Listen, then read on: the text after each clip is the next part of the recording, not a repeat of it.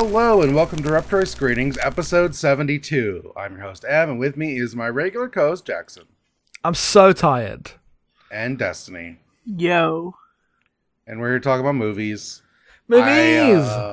So I watched two movies for another podcast. I was going to be on Ornery Stairwells to talk about Dead or Alive and Dead or Alive 2 Birds, which are two Takashi Miike Yakuza films. I'm not sure if that podcast is happening. As of right this second, it's still up in the air. I'm literally getting messages that are undecided by my other two co-hosts, so we'll see how that works. Oh, if it's, I thought it was just being rescheduled. The problem is, individually, they're going out of town for two consecutive weeks. Yeah, well, you can't... Yeah. No one's going to remember a movie. Yeah. Much less two of them. So I don't know how that's going to work if we don't do it today. So who knows if that happened. I watched them both. The second one is a better movie. I like the first one more. I'm not the world's biggest Miike fan, but some of his movies I really hit. Some of them I just... when I first was getting into movies, Miike was like one of those directors that people online would just like whisper about, like, have you seen these? They're so fucked up. It was in Ichi the Killer and Audition's ascendancy as like movie canon. Was like right in that era. So I always have like I wouldn't say a chip on my shoulder. I just think Miike isn't as good as I was told 20 years ago. That's fine. If you like a good dumb time, though, I liked both movies. So the first one in particular is very goofy. It ends in extreme nonsense, which is what I want. So, yeah, I wasn't going to watch, but I might watch it now. The way you talked about it seems there's a third stupid one, but we weren't going to cover that, so I haven't watched it yet. Yeah, there you go. But I probably will. They all the thing with that is they have the same two leads, I think, in all three movies, playing different characters. Okay, that's cool. Yeah. Anyway, that's all I watched. I've been gaming. I've not wanted to play a movie or watch a movie at all. So. Yeah, I've also been gaming and very little movie time. So. Desi, do you have any movies? No, I've been writing a paper for the past 2 weeks. That's so true. Yeah. It's been a rough time for watching shit around here. I guess we'll just get into it then. Our movie this week is 48 Hours. The Walter Hill directed, written by Roger Spottiswoode, Walter Hill, Larry Gross, and Stephen e de souza film from 1982, starring Nick Nolte and Eddie Murphy. And a bunch of character actors that you go, oh, that guy, oh, that's Tasha Yar, stuff like that. Great time. But I'd seen this before, but it'd been, let's say, 15 years, generously, maybe a little less than that, and wanted to revisit it. Jackson, what happens in this movie? In this movie, Nick Nolte is Jack Cates, who is a cop that is attempting to arrest these two cop killers who break out at the start of the movie in a pretty funny scheme and kill the cops that were overseeing this convict and are headed to San Francisco to get the money back. The money. Capital T, capital M. There's the money. There's always the money in a movie like this. And Nick Nolte's plan after attempting to pick these people up goes bad and they kill another cop. Is he gets Eddie Murphy out of prison, who is, the money is his, it's in his car, and is going to use this convict that he hates to, as his like partner, to catch these two criminals that are just being cartoonishly evil in every scene and having a great time hamming it up. As you would expect from the genre that this movie basically invented but has not changed a single iota since 1982, these two opposite personalities initially start out in conflict but then grow to respect each other over the course of two crazy nights, and they banter back and forth and form a camaraderie against the system that doesn't respect either of them, and eventually manage to they kill the guys. They fucking shoot him. They shoot him dead. They both get so murdered. It's very plot light. They just kind of go through the investigation, and Eddie Murphy goes from, they respect each other at the end of the movie and they hate each other at the start. It's one of these. There's so little plot to talk about. Yeah, no, that's true. They kidnap they capture a bus at one point. Yes. They do that. I guess the actual plot is that Nick Nolte keeps getting his gun out and trying to shoot people, but because he keeps doing this as a plainclothes detective, no one ever believes he's a cop, and it gets really annoying for him. This happens about 6 times. Yes. Because he's just Nick Nolte with a gun randomly, so the cops are like, what the fuck is this man doing? It's true. I picked this because, one, I remember liking it, and two, I remember part of the reason I liking it just because it's just a movie that sits astride the 2 decades in a lot of its aesthetics and sensibilities. I think of this in a lot of early 80 movies. Yes, yeah. It's still like the asset of the 70s most of the time. And I like that the 2 leads just like fundamentally don't, like, they become fond of each other, but they are not friends. You know, the aggression and like material situation of their relationship is just a gulf that, like, it feels like unpassable, and like that's where all of the conflict rises out of, and I think that stuff is good. Nick Nolte's also just a fucking asshole. Yes. Yeah, he sucks. Yes. Like, uninterested in changing, only comes into like respect Eddie Murphy by just the fact that everyone else is even more annoying to him, and he's like, I guess you're my partner in being shit on by my boss. Yes. Yes, absolutely. They also just like the idea that like cops and criminals will fundamentally, like, you can't fix a cop. Cops are just like this. They're just the worst people alive. Yes. There's a bit, because he's got like, Nick Nolte's character's got like this, the loud, hand me your gun and your badge, like black, like cop director. And there's a bit right at the end when he's like finally getting his final dressing down, where he's like, hey, go take Eddie Murphy back to jail. And then he calls him the N-word and he's like, oh, that's right, I said it too. As like, my blackness is not superseded by my copness. That is still who I am. In a way that was very funny. I thought that was a good bit. Yeah, that was pretty good. Probably one of my favorite parts. Which is when Eddie Murphy like defends him. He's like, man, people do really treat you like shit around here.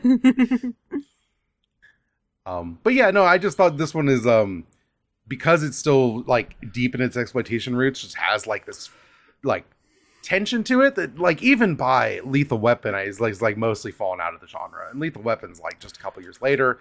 And is like when this genre really blew up.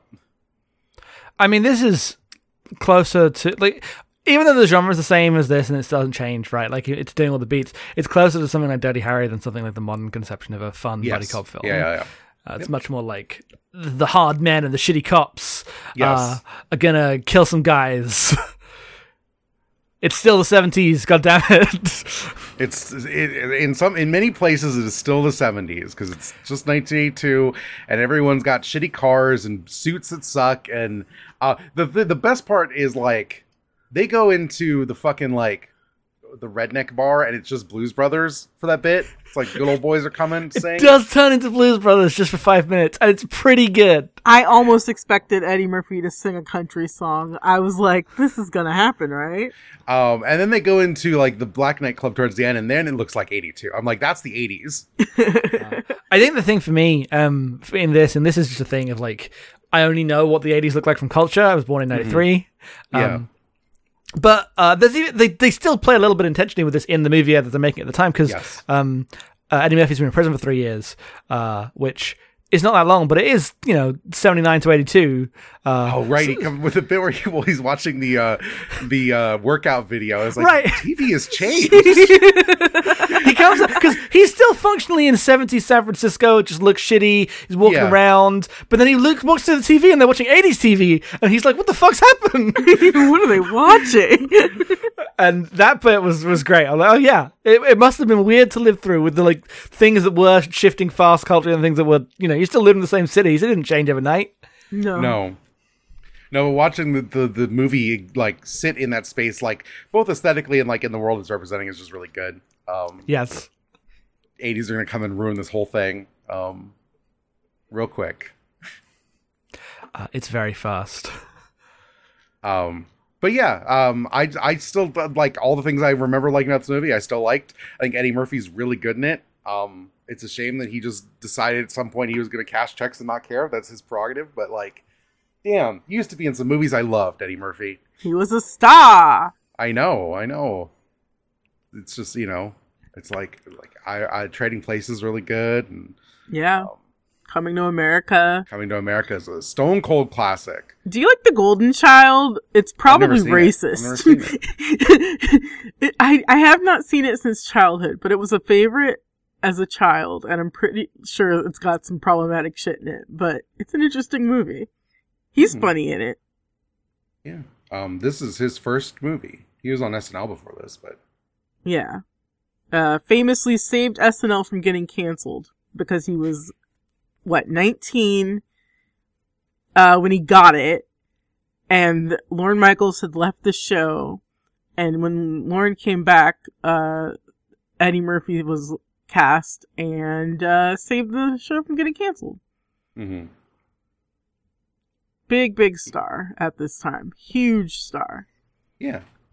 It's just funny because, like, while he is the guy who does the jokes in this movie, I feel like most of it is him just being kind of, like, put upon and tired of this bullshit. Reactive. Yeah. The original idea for this script, Hill wanted this to be a Clint Eastwood, Richard Pryor movie in the 70s, and he couldn't get it funded. This explains a lot for me, because I could not understand why Eddie Murphy would put up with somebody saying such awful racist things to him, but Richard Pryor would have no problem with that. The vibe's definitely different with that cast, for sure. Yeah, it's a whole also being a 70s movie and not a movie from 82. Yes. But I think, like, part of its interest is the throwback energy, so I'm glad it got a couple years to kick around or whatever. I think Nick Nolte's a better choice than Clint Eastwood anyway. Clint Eastwood's too big personality. Nick Nolte is hard to take seriously. He's Nick Nolte. He just sucks. He just seems like this guy in real life, and I don't know how much of that is me and how much of that is him. Mm-hmm. I mean, like, you make Clint Eastwood do this, you have the same problem you have with Dirty Harry, where, I mean, this changes as the movies go on, but the first Dirty Harry movie, which we watched Blockbusters, is very strange, isn't it? It has Clint Eastwood written to be the shitty cop, but he's playing completely stoic Clint Eastwood, and those things don't line up at all. Yeah. Yeah. Yeah, the part where, like, I can't imagine Clint Eastwood complaining about his girlfriend who won't talk to him.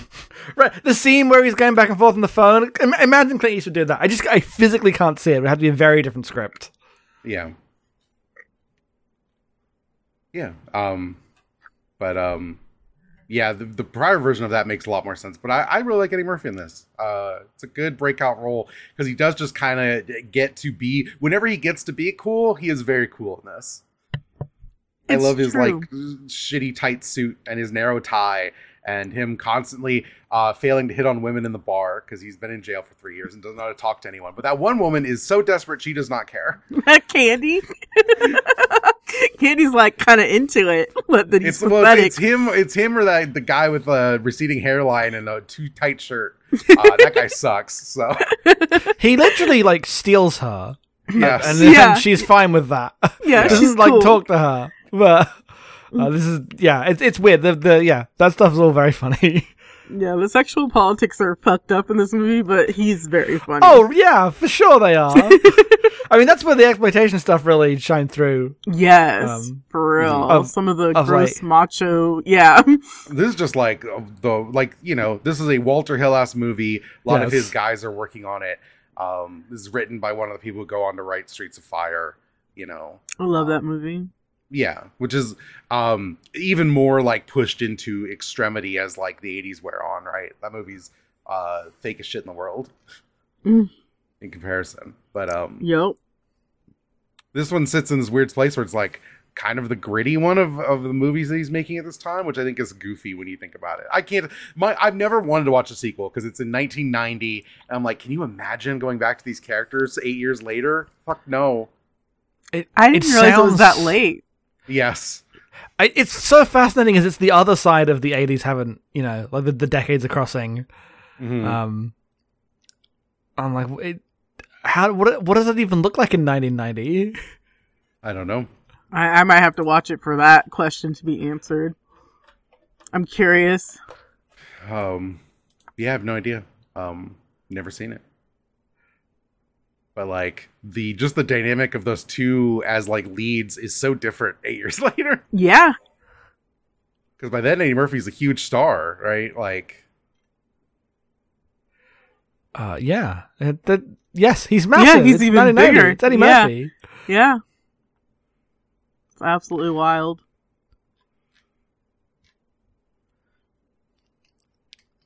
But yeah, I mostly enjoyed the film. I was like, I thought it was a little mid. I didn't think it was like that. It's exciting. Not like earth shattering or anything. No. But I wasn't like having a bad time. It's better than Dirty Harry though, for sure. Oh, it's absolutely better than Dirty Harry. Like the bit at the end where like all the smoke's there in terms of Blade Runner while they're in Chinatown.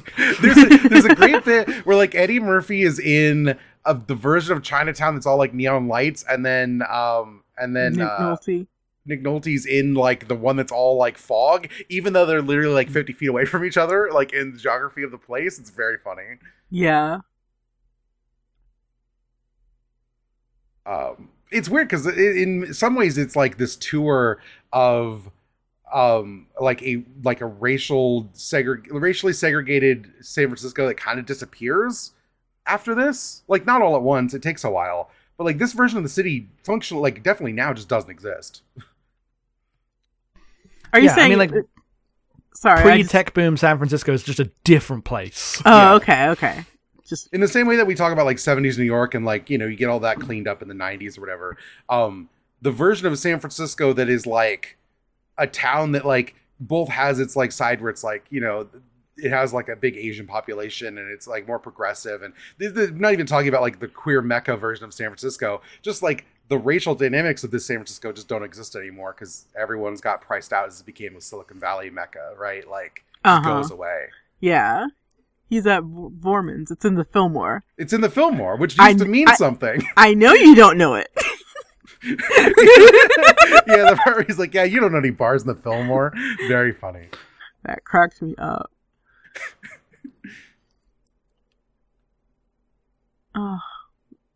So much.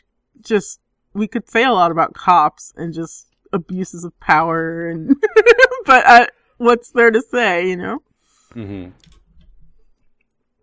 I do think. I mean, about the cop stuff is interesting to me. Like comparing it to something like, you know, Dirty Harry, which is the most. This is a propaganda about how the cops have to clean up the fucking streets.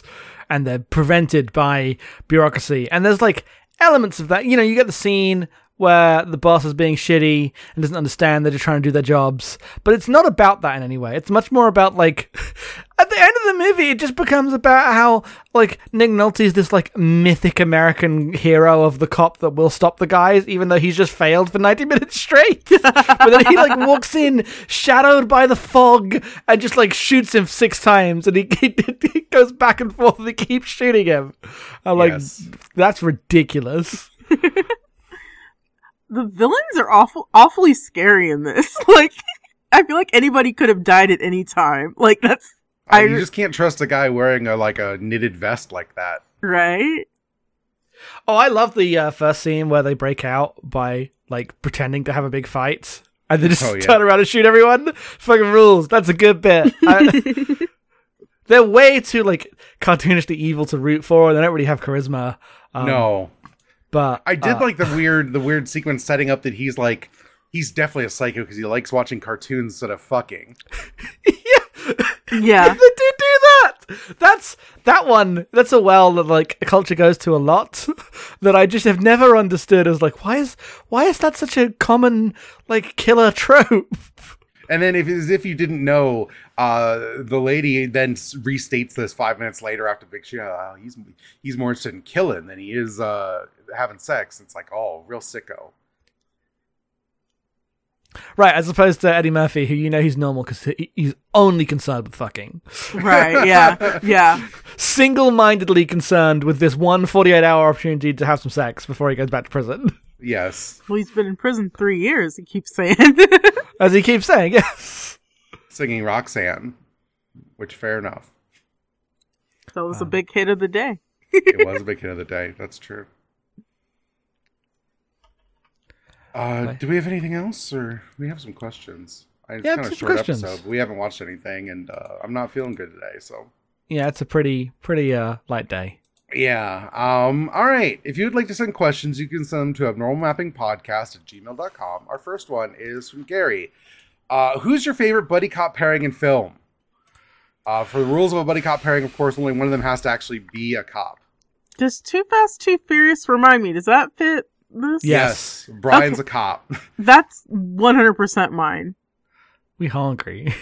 I think I am stretching the definition of cop by saying this, but Master and Commander is the best buddy cop movie. Not you. I think you are definitely stretching because Chile buddy cop movie. I feel like more than them being cops, it is important that they do not know and like each other at the start of the movie. Well, they definitely they don't like each other in Master and Commander. Are they not on the ship already? I think they are, but they don't like each other. I guess so. I'm like, it's but about them learning to like each other, right? But it's not like the Master and Commander origin story. No, but that's just because it's like a weird book adaptation thing. I don't know. I think it counts. I think in a lot of things I like about that movie. Yeah. I guess my other option is I think Rush Hour is pretty fun. It's like not good in the same way Master Commander is, but Rush Hour is totally fun. I'm trying to think what my. Might I recommend Die Hard 3? I mean, Die Hard 3 is absolutely 100%, near the top of the list of buddy cop movies. Yeah, it's fucking good. Because it's fucking Die Hard 3, classic best Die movie. Hard. Yeah, best Die Hard, absolutely. Easy. Man, Die Hard 3 is so good. Modern writes in, I find a very charming sequel. This is just called Another 48 Hours. Do you have any favorite sequel titles that stand out from being idiosyncratic or funny? I always thought it was funny that the sequel to Alien is Aliens. That is very funny to me.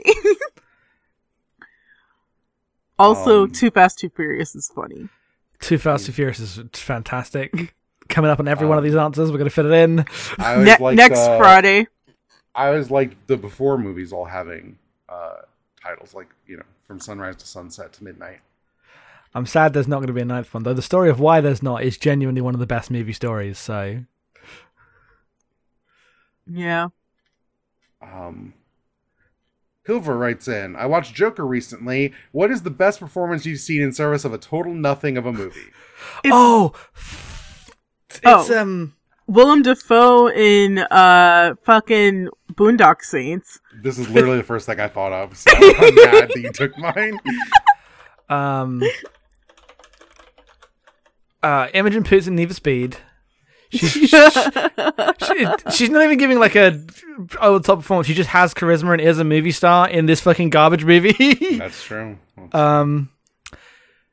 William Fichtner in Drive Angry 3D, which is not a nothing movie. I do like it, but it still counts. Yeah.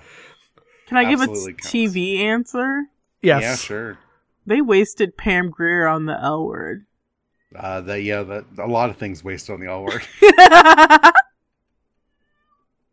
I can't think of a good one of these off the top of my head. You took Boondock Saints and I was left with nothing. I was like, damn. Oh, I'm sorry. No, it's fine. It's a shame we don't name these episodes after quotes, because you took Boondock Saints and I was left with nothing. Such a good phrase. You should tweet it later. Yeah. Neil writes in, a wealthy benefactor's approached you about putting on a double bill at a local theater. During one film, it will rain in the cinema, and during the other, it will snow. What films are you showing? The Umbrellas of Cherbourg and Fargo. Okay. I mean, I don't really want to watch film while it's snowing. I understand the vibes of the question. It's the rain and snow double bill. It will not actually make me uncomfortable.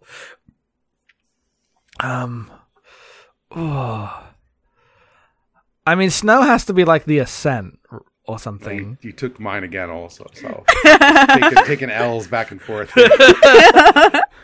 But rain's way harder for me because I'm like, what could you put for rain? I'm like, what appropriately sad British movie could you have? Some Ken Loach film or other. Something like Kez. I don't know. I think my answers are going to be Ponyo and AI. I like that. I did also think AI. That's so true. You say AI for snow? Yeah. I feel like AI is more rain, but I don't. There's the whole end where it's fucking frozen. Yeah, you are right. It is frozen in AI. It's not really snowing. No, that's fine. You took The Ascent, so I had to pick something fast. I did take The Ascent. It was right there. You're right. Allison writes in, given the popularity of Top Gun Maverick, what films that are pretty nakedly propaganda do you still find yourself enjoying? Do you think referring to Top Gun Maverick as propaganda is even particularly useful? No. No, it's so self-evident. I mean, it's also weird. Like all cinema is made of the culture it is born out of. Yes. Yes, but like.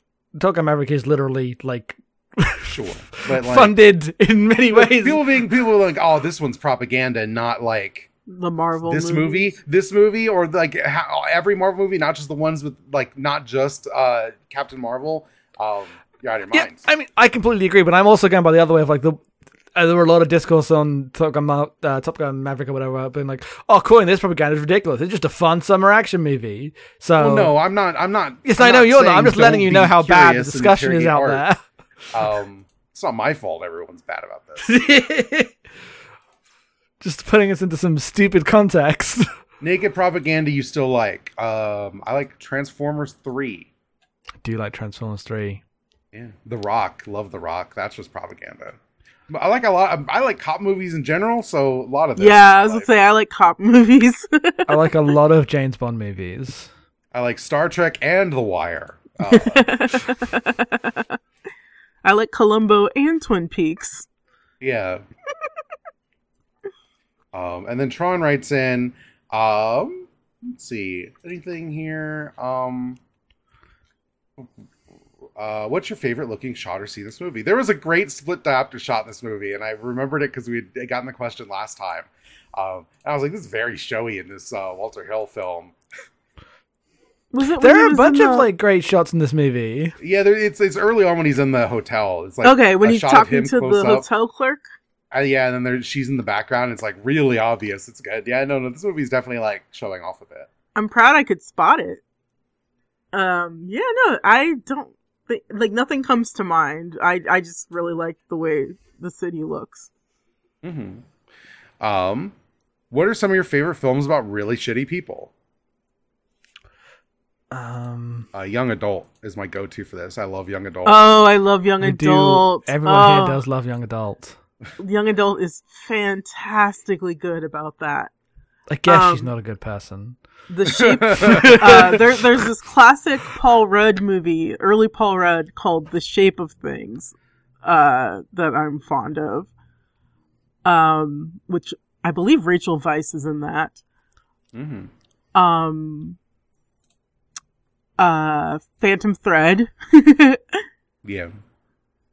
I would say most of the things I like her about. Yes, There Will Be Blood. Boogie Nights. The whole Paul Thomas Anderson oeuvre.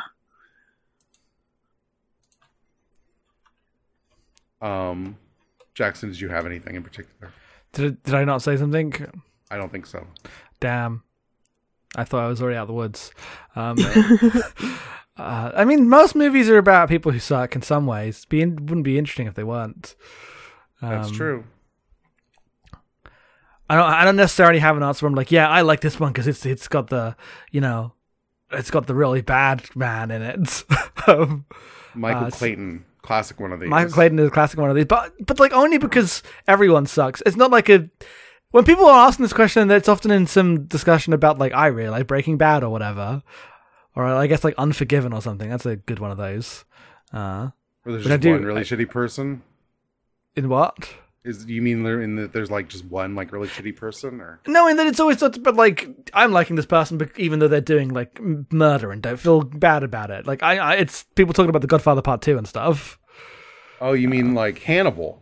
Like Hannibal. Yes. Like you love Hannibal. He's your boyfriend. Yes, I love Hannibal. I love that he strings that cop up in Florence. It's fucking great. Oh, no, let's not go too far. That cop, I like that cop too. He should not have strung the cop up. He really deserved to get murdered. He genuinely went out of his way to get killed. The fact that he lasted half an hour longer than I thought he should have been dead so long ago. He spends 45 minutes trying to get murdered so hard. Man. Yeah. Anyway, you can send questions to abnormalmappingpodcast@gmail.com. Jackson, what are we watching next time? I had two up in the air. One's easier. Let's do The Apartment. Yeah, hell yeah. I love that movie. Which is one I wanted to watch for ages, and we can do it then. Perfect. Love that. Okay, plugs, Destiny. At Fridge Buzz now in the social medias, and my other podcast, Battling Girls, can be found at battlingirls.com. Or no, wait, it's abnormalmapping.com/battlingirls. There we go, Jackson. You can find me at headfieldsoff on twitter.com. You can find the podcast that me and Em do at abnormalmapping.com. You can find me on Twitter at em_being. You can support all of our shows at patreon.com/normalmapping. For $1, you get Great Gundam Project. That's every Wednesday. We're currently watching Superior Defender Gundam Force and Digimon Tamers, which are good. For $5 every month, you get Blockbusters, where we watch a movie and break down its ideology and script. We just recently watched The Island, which was a very good time. It's a very stupid movie. Next month, we'll be watching The Iron Giant, which will probably be a better movie, but I bet I'll like it less. The Island really took us by surprise. What a stupid movie. For $10 you get Void Life. For every 2 weeks we just goof off with our friends. We recently had an episode where Dia was on, at Dia Lucina, our coolest friend, and that's it. So until next time, movies now more than ever. Don't expect to like him. Destiny asleep with the fucking Switch. I know, I'm sorry.